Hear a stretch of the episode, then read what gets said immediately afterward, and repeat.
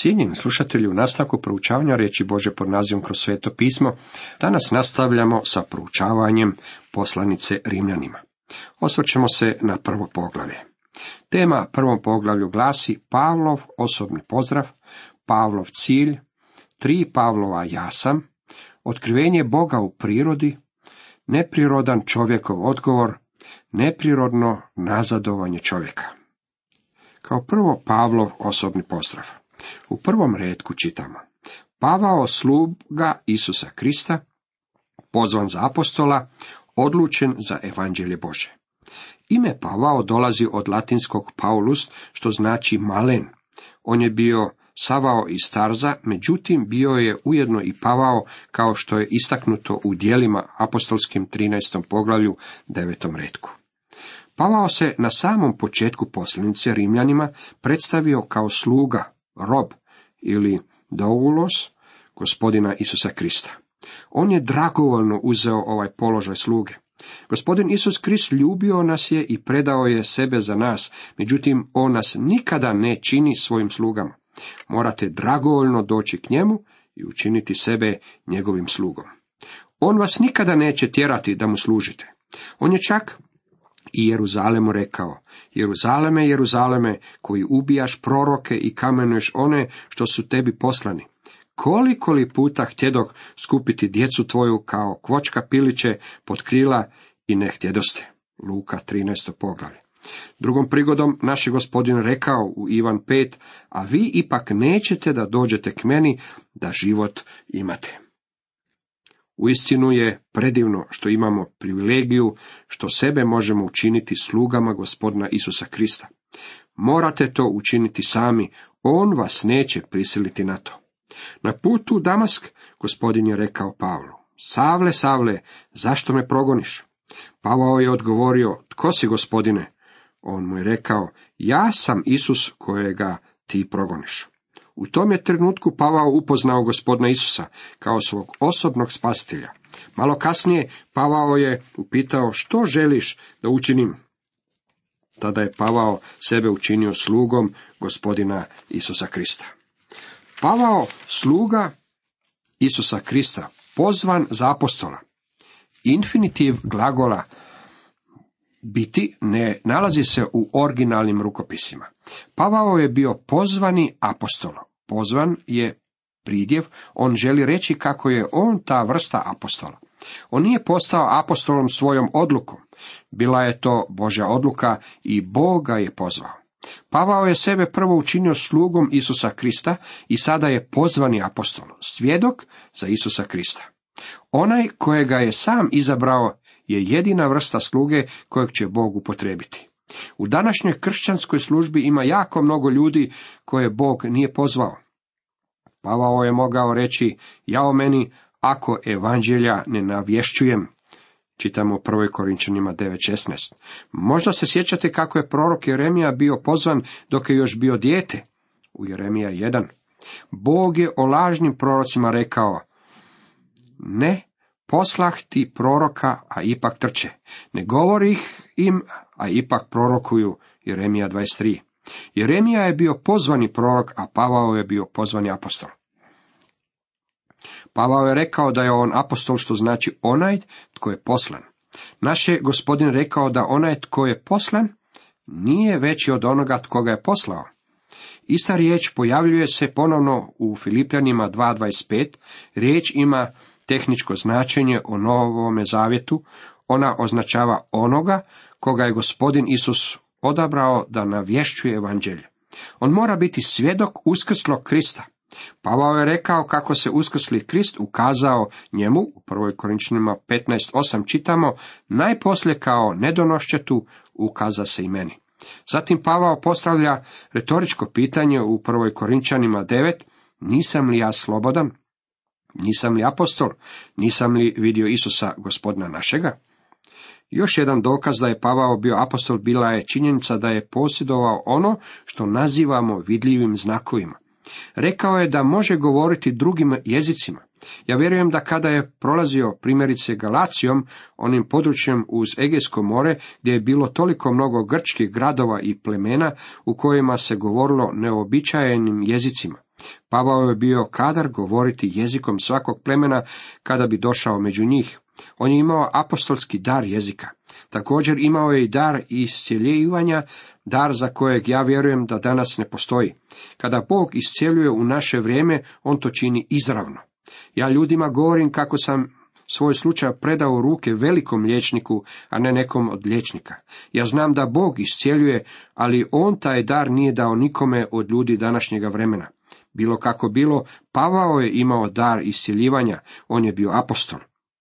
On je bio također mogao uskrsivati mrtve. U Bibliji nalazimo zapis o tome kako su i Petar i Pavao uskrsivali mrtvace, oni su bili apostoli. Sada je Pavao sluga Isa Krista. On je pozvani apostol i odlučen je za evanđelje Božje. Zapazite kako je riječ odlučen ili odvojen upotrebljena zajedno sa prijedlogom za, a ne od. On je bio odvojen za Božje evanđelje. Riječ odlučen, odvojen je predivna riječ. Postoji nekoliko riječi koje imaju gotovo suprotno značenje. Na primjer, postoji riječ prionuti ili rascijepiti. Radi se o riječi krave u engleskom koja ima dva potpuno različita značenja. U hrvatskom su to dvije riječi. Neki predmet može prionuti uz nešto ili neki predmet može biti rascijepljen. Jednom ova riječ označava spajanje, a u drugom slučaju označava razdvajanje. Pavao je bio odijeljeni kršćanin, međutim on je bio odvojen za nešto, a ne od nečega. Bojim se da je veliki broj kršćana danas odvojen od nečega. Kada čujem kako neki ljudi govore, imam osjećaj da oni izvode duhovni striptiz. Oni govore, ja više ne činim ovo ili ono. Dragi prijatelji, zašto ste vi odvojeni? Pavao nam je rekao kako su se Solunjani okrenuli Bogu od idola. Oni nisu ustajali na sastanku predviđenom za svjedočanstva i govorili mi više ne odlazimo u Apolonov hram. Nije bilo potrebe za ovakvim izjavama jer su oni bili odvojeni za gospodina Isa Krista. Kršćanin koji je odvojen od nečega, a ne za Krista, živjet će jalovim životom. Njegov će život biti bez radosti i on će postati kritičan, a ponekad i ciničan. Izraz kojeg upotrebljavam u bračnom obredu glasi ovako. Osjećaš li da ćeš je ili ga ljubiti i da ćeš se čuvati za nju ili njega i nikoga drugog. To je odvojenost za jednu osobu. To je ono što čini brak. Zamislite momka da svojoj mladenki na prvoj bračnoj noći kaže, imam djevojku u ovom gradu. Mislim da ću je otići posjetiti. Ima mnogo kršćana koji prakticiraju ovakvu vrstu odvojenosti. Ako ste odvojeni za Krista, tada ćete imati život koji privlači ljude, a ne takav koji ih odbija. Jedna je kinjeskinja jednom rekla, kršćani su sol, od soli ožednite. Razmislite malo o tome, dragi prijatelji, činite li nekoga žednim, žednim Krista, vode života. Riječ odvojen je grčka riječ aphorizo, to je ista riječ od koje mi dobivamo riječ horizont. Zapazio sam, dok sam letio zrakoplovom, kako se horizont proširuje. Sjećam se leta iz Atene u Grčkoj, kada smo poletjeli pokušao sam vidjeti Akropolu i ocean, međutim ništa nisam mogao vidjeti. Nismo otišli daleko, a već sam mogao vidjeti ocean, Akropolu, otoke i planine. Što smo više letjeli, horizont je postojao sve širim. Predivno je biti odvojen za Krista, jer vas On dovodi do mjesta na kojem se vaši horizonti šire. To je ono o čemu Pavao govori u prvoj Korinčanima 13.11, kada kaže, kad bijah nejače, govorah kao nejače, mišljah kao nejače, rasuđivah kao nejače, a kad postadok zreo čovjek, odbacih ono nejačko. Ja se sjećam trenutka iz mog ranog dječaštva kada sam se običavao igrati kuće. Naime, u susjedstvu je bilo mnogo djevojčica i svega nekoliko dječaka, pa ako sam se htio igrati, morao sam se igrati kuće. Došao je jedan dragi prijatelj, kada sam prerastao ovu igru, pa sam išao van i igrao sam bejsbol. Djevojčice bi rekle, hajdemo se igrati kuće. Ja bih im odgovorio, ne, jer ja igram prvu bazu u ekipi. Nisam više zainteresiran za igranje kuće. imao sam novi horizont. Danas nisam samo nezainteresiran za igranje bezbola, već niti ne mogu igrati bezbol. Međutim, zainteresiran sam za nešto drugo. Moji su se obzori proširili. Dragi prijatelji, kada ste odvojeni za Krista, to ne znači da postajete maleni i stisnuti. Umjesto toga, život se širi i obuhvaća nebrojenu i predivna iskustva. Zapazite kako Pavao sada ističe da je on odvojen za evanđelje Bože. Drugim riječima, nisu ljudi bili ti koji su stvorili evanđelje. Kada smo vi i ja došli na scenu, evanđelje je već postojalo više od 19 stoljeća. On nije čekao da se mi pojavimo kako bi vidio imamo li mi bolji plan. To je Božje evanđelje. Možemo ga uzeti ili ostaviti. Evanđelje potječe od Boga. U drugom redku nastavlja koje Bog unaprijed obećavaše po svojim prorocima u pismima svetim. Evanđelje nije baš tako novog datuma. Ono je bilo obećano preko proroka još u starome zavetu. To je poruka Bože ljubavi prema čovečanstvu i da Bog ima način za spašavanje tog čovečanstva. Ono nas dovodi u ljubavni odnos s Bogom. On nas ljubi i dao je sebe za nas. Kako je to divno. Stihovi od drugog do šestog tvore svojevrsnu zagradu koja daje definiciju evanđelja. Kao prvo, sve govori o Isusu Kristu. U trećem redku nastavlja o sinu svome, potomku Davidovu po tijelu. Prijevod bi trebao glasiti koje se tiče njegovog sina Isusa Krista, gospodina našeg, koji je potomak Davidova sjemena po tijelu. Riječ ticati je maleni grčki predlog peri, koji se upotrebljava također u riječi periskop i perimetar, i znači ono što zaokružuje. Evanđelje je svo o Isusu Kristu. Radi se onome što je učinio. Ono se tiče njegovog sina, Isusa Krista, gospodina našeg. Ovdje nalazimo njegovu punu titulu. On je Boži sin i on je Isus Krist, naš gospodin. To je njegovo predivno ime. Danas često možemo čuti kako nam je potrebna Isusova religija. Dragi prijatelji, on nije imao religiju. Njemu ona niti nije bila potrebna. On je Bog. Ono što je nama danas potrebno je religija koja će biti o Isusu, koja ga obuhvaća i koja govori o svemu što je on učinio. Isus Krist je Bog. On ne može štovati, njega treba štovati. Netko će prigovoriti, ali on se molio. Da, zbog toga što je zauzeo svoje mjesto u čovjekovom tijelu. Njegova je molitva bila način prilagođavanja. Na primjer, na Lazarovom grobu čitamo, a Isus podiže oči i reče, Oče, hvala ti što si me uslišao. Ja sam znao da me svakda uslišavaš, no rekoh to zbog nazočnog mnoštva, da vjeruju da si me ti poslao. Dragi prijatelji, on je molio kako bi osnažio našu vjeru. Međutim, on je gospodin Isus Krist. Zapazite kako je on također od sjemena Davidovog po tijelu. Tu vidimo Isusovu ljudsku narav. On je bio rođen od djevice jer je bio određen, horizontiran da bude Boži sin sa silom.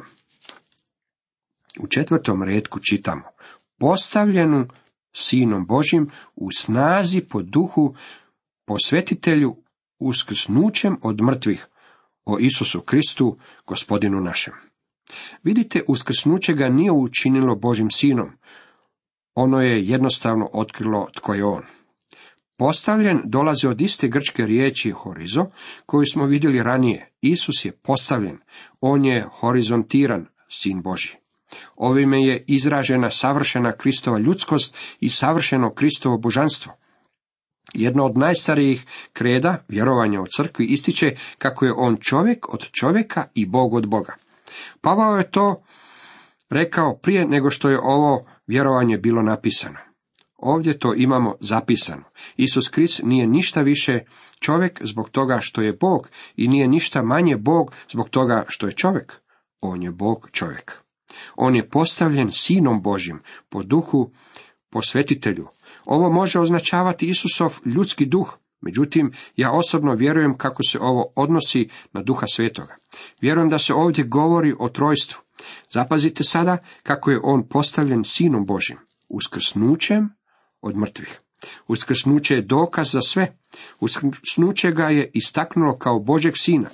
Dok budete čitali Bibliju, otkrićete kako je gospodin Isus Krist predstavljen u sili njegovog uskrsnuća. Prvo vidimo ga kako hoda po zemlji u tijelu, prezren i odbačen od ljudi. Vidimo ga čak i u slabosti kako sjeda na rub zdenca i kako spava za vrijeme oluje na moru. Na koncu vidimo ga osramoćenog kako umire na križu. Iako je on bio čovjek boli, vičan patnjama, došlo je vrijeme kada je uskrsnuo od mrtvih. Njegovo uskrsnuće potvrđuje da je bio u pravu kada je rekao, čitamo u Ivan 8, vi ste od ozdo, ja sam od ozgor. Vi ste od ovoga svijeta, a ja nisam od ovoga svijeta. Sada su svršili dani hodanja prašnjavim izraelskim cestama. On je ustao od mrtvih sa silnom moći. Njegovo uskrsnuće potvrđuje njegovo djevičansko rođenje. On je Boži sin sa svom silom. Zatim ovdje nalazimo još jednu veliku istinu. Vidimo Krista kako je uskrsnuo i kako sada sjedi s desna Bogu u nebo. Posredujući za vjernike i dajući im silu i utjehu. U slavi postoji čovjek, međutim crkva ga je izgubila iz vida. Imate li trenutno osobni kontakt sa živim Kristom? Također, Kristovo uskrsnuće je garancija da će on se vratiti na ovu zemlju kao sudac i kao kralj, kraljeva i gospodar gospodara. On će uništiti grijeh i u pravednosti će vladati na ovoj zemlji. On će suditi čovečanstvu, kao što je Pavao rekao onim filozofski nastrojenim i okretnim na jeziku Atenjanima. Ne smijemo smatrati da je božanstvo slično zlatu, srebru ili kamenu, liku isklesanu umjećem i maštom ljudskom. I ne obazurići se na vremena neznanja, nutka sada Bog ljude da se svi i posvuda obrate, jer ustanovi dan u koji će suditi svijet po pravdi, po čovjeku kojega odredi pred svima ovjerovi uskrisivši ga od mrtvih, dijela 17. Ovo je vrlo važna činjenica, zbog toga što je Krist ustao od mrtvih. Vi ćete jednog dana trebati stajati pred njim. Hoćete li stajati pred njim kao netko tko se pouzda u njega, kao u svog osobnog spastelja, ili ćete pred njim stajati kako biste primili svoju osudu? Ako ga niste prihvatili za svog osobnog spastelja, Božja osuda mora pasti na vas. Ne možete stajati pred njim odjeveni u vlastitu pravednost. Morate biti osuđeni na vječnost u odvojenju od njega ako se ne pouzdate u njega kao svog osobnog spastelja. Uskrsnuće je garancija da će svaki od nas trebati stati pred gospodina Isusa Krista. U petom redku nastavlja po kome primi smo milost i apostolstvo da na slavu imena njegova k poslušnosti vjere privodimo sve pogane. Milost i apostolstvo su vrlo značajni pojmovi. Milost je Boži način spasenja. Nitko od nas nikada ne bi mogao biti spašen da nam Bog nije bio milostiv. Iako se apostolstvo odnosilo na Pavla i na druge koje su tehnički gledano bili apostoli, svaki je vjernik poslan. Grčka riječ je apostole, što znači poslati. Svaki vjernik bi trebao biti svjedok, netko poslan sa porukom. Što vi danas činite da biste danas ljudima prenijeli Božju riječ? To je ono čime bi se trebali baviti oni koji su primili milost i apostolstvo. Da na slavu imena njegova k poslušnosti vjere privodimo sve pogane. Ova poslanica započinje s poslušnošću i završava s poslušnošću. U posljednjem poglavlju Pavao piše, doista vaša je poslušnost doprala do sviju i također svim narodima obznanjenog za poslušnost vjeru. Poslušnost vjeri je vrlo važna Bogu. Bog nas spašava po vjeri, a ne po djelima. Međutim, nakon što nas je spasio, On želi sa nama razgovarati o našim djelima, o našoj poslušnosti njemu. Ja sam čuo mnoge ljude koji govore o vjerovanju u Isusa, a zatim žive poput đavla i izgledaju kao da služe njemu. Dragi prijatelji, spasonosna vjera vas čini poslušnjima Isusu Kristu. Ima li razlike u vjeri? Svakako da ima. Razlika je u predmetu vaše vjere. Na primjer, ja vjerujem u Georga Washingtona, smatram ga velikim čovjekom, prvim predsjednikom, ocem Amerike. Također vjerujem i u Isa Krista. Moja vjera u Georga Washingtona nije za mene učinila baš mnogo. Ona nema nikakve veze sa mojim spasenjem i ima jako malo utjecaja na moj život. Međutim, potpuno je drugačija situacija sa mojom vjerom u gospodina Isusa. Spasonosna vjera nas dovodi na mjesto na kojem se predajemo Božijem Sinu koji nas ljubi i koji je dao samoga sebe za nas. Dok je ispravna doktrina vrlo važna, potrebna je i disciplina i dijela koja će to popratiti. Ne možete biti sol zemlje ako nemate kombinaciju ovog dvojeg. Usput, jeste li ikada razmišljali da je sol spoj natrija i klora i da bi svaka od ove dvije tvari uzeta odvojeno bila otrov? Bilo kako bilo, kada se ova dva elementa spoje, oni tvore vrlo korisni sastojak. Vjerovanje i činjenje idu zajedno i to je ono što nas čini solju zemlje. Moja omiljena pjesma je uvijek bila Vjeruj i budi poslušan, koju je napisao Samis. Ona glasi ovako. Nikad ne možemo dokazati radosti njegove ljubavi, dok na žrtvenik ne položimo sve. Zbog naklonosti koju nam pokazuje i radosti koju udjeluje onome tko vjeruje i tko je poslušan. Vjeruj i budi poslušan, jer drugog puta nema. Biti sretan u Isusu, vjerovati i biti poslušan. U šestom redku nastavlja, među kojima ste i vi pozvani Isusa Krista. Pozvanici su oni koji su izabrani. Ko su to pozvani? To su oni koji su čuli. Gospodin Isus je to jasno izrazio kada je rekao, ovce moje slušaju glas moj, ja ih poznajem i one idu za mnom. Ako slijedite nekoga ili nešto, onda ga niste čuli, niste jedna od njegovih ovaca.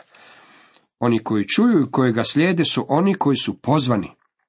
Nemojmo se prepirati oko izabranja. Stvar je vrlo jednostavna. On poziva, a vi se odazivate. Ako ste odgovorili, onda ste među izabranicima, među pozvanicima Isusa Krista. Pavao uvjerava kršćane u Rimu kako su oni pozvani. Ovime se zaključuje duboko umna zagrada u uvodu poslanice Rimljanima. Dr. James Stifler skreće nam pažnju na četiri slike u ovoj zagradi. Pavao ima poruku u skladu s Biblijom, poruka je od uskrslog Krista, poruka je sveopća, poruka je namijenjena poslušnosti vjere. Cijenjeni slušatelji, toliko za danas.